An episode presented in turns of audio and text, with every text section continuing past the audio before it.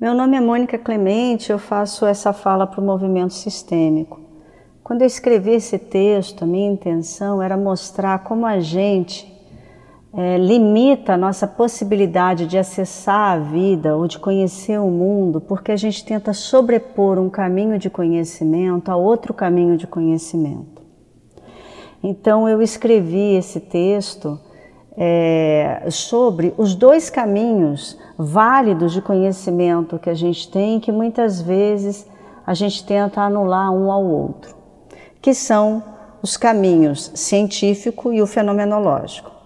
Então, o que, que a gente faz? Né? A gente pode engarrafar a nossa essência e vai perfumar o mundo com ela.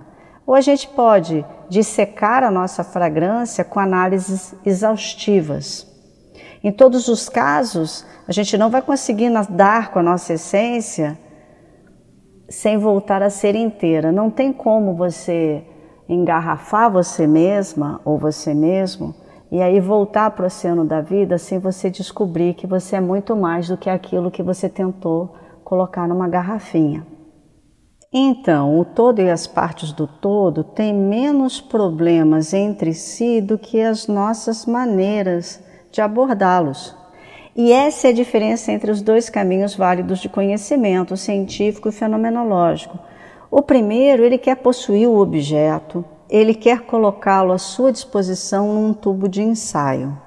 Graças a isso e graças a esse caminho, nós evoluímos e a vida se enriquece.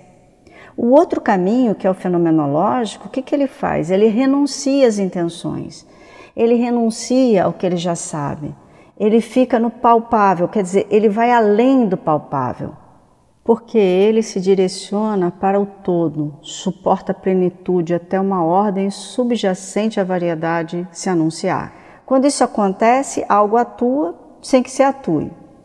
Os dois movimentos de conhecer a vida e o mundo podem se complementar, mas aí a gente tenta sobrepor um ao outro, dizendo que só a ciência pode validar a eficácia da constelação familiar, ou que uma constelação familiar resolve até o que a ciência até hoje foi incapaz de solucionar. A gente perde então a permissão dada por cada um desses caminhos.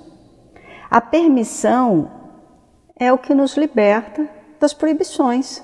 A permissão ela é a antítese dessa obsessão por explicação quando a gente quer reduzir o caminho fenomenológico ao científico. A permissão ela é a antítese desse vazio displicente se a gente reduz o caminho científico ao fenomenológico. A constelação familiar ela segue o caminho fenomenológico do conhecimento. Quando a gente é acessado por algo que atua e une a aparente variedade dos nossos problemas em uma solução simples, mas essencial. Se a gente quiser decifrar os pormenores de uma constelação familiar, por exemplo, como a ciência gostaria de fazer, e depois dela ter atuado, pode ser duas coisas. Ou ela não atingiu o ponto, e raramente é isso, viu? Ou a gente que não. Algumas pessoas dizem: Isso não ressoa em mim, mas o mim quer muita coisa antes de se deixar tocar pelo que atua. É preciso esperar esse tempo. O Hellinger, criador das constelações, ele falava o seguinte, abre aspas, não é o muito que sacia, e sim o essencial. Fecha aspas. Quando eu escrevi esse texto que agora eu trago para o movimento sistêmico e para vocês, eu coloquei uma ilustração de uma sereia no fundo do mar segurando um peixe dentro de uma garrafa. E aí eu fiz uma brincadeira, eu perguntei para mim mesma: mas, Mônica, uma sereia para ilustrar os dois caminhos de conhecimento? Então eu me respondi: os símbolos, até os fantásticos, como uma sereia, são partes do todo. Somos nós que às vezes não suportamos a plenitude do todo na variedade de suas partes. Então, minha pergunta que eu deixo para finalizar esse, essa fala é a seguinte: o que, que vocês têm feito com seus caminhos de conhecimento?